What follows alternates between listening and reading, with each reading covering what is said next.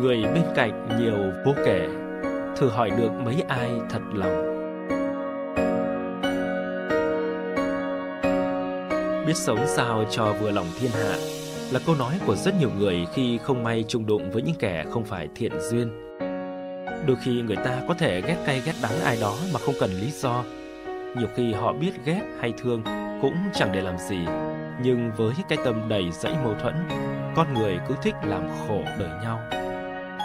Đôi lúc cứ nghĩ đơn giản rằng Chỉ cần bản thân mình đối đãi tốt với mọi người Thì sẽ được người ta sống tốt lại.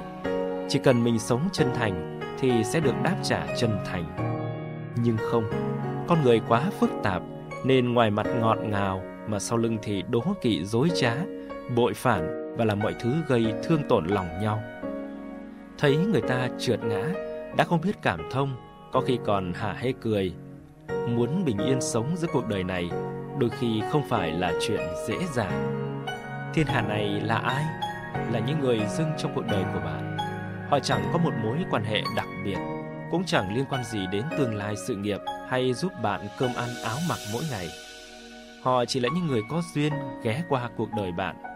Vậy thì bạn quá quan tâm đến họ làm gì cho nhọc lòng.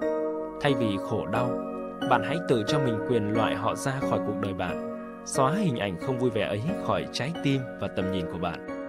Bởi đơn giản, họ không xứng đáng để được bạn để mắt quan tâm. Cuộc đời này ngắn lắm, phút chốc tuổi trẻ qua mau, thành xuân hữu hạn, già chết cận kề.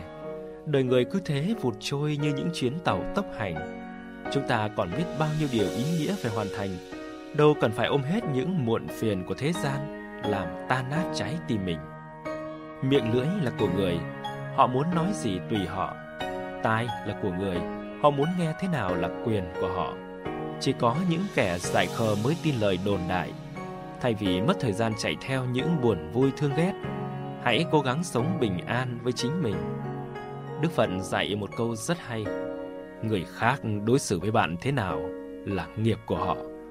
Bạn đối xử với họ thế nào là nghiệp của bạn. Cho nên không sợ người nói xấu chỉ sợ mình làm xấu.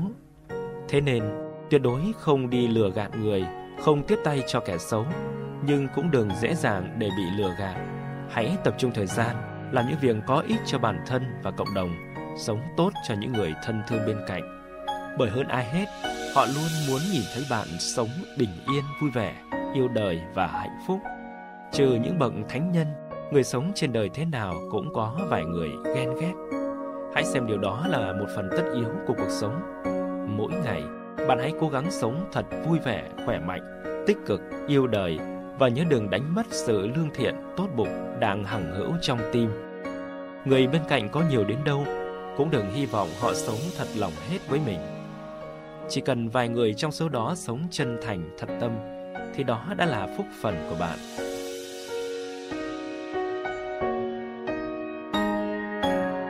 Hãy thật lòng cảm ơn những ai sống không tốt với bạn. Vì ít ra bạn cũng tự biết mình chưa hoàn hảo, để không ngừng cố gắng hoàn thiện bản thân, bớt tính kiêu ngạo, làm nhỏ cách tôi, giảm đi sự cố chấp của mình. Trên đời luôn có người tốt kẻ xấu, người xấu cho mình trải nghiệm. Người sống cho mình trải nghiệm để trưởng thành. Người tốt cho mình kỷ niệm đẹp để bao dung.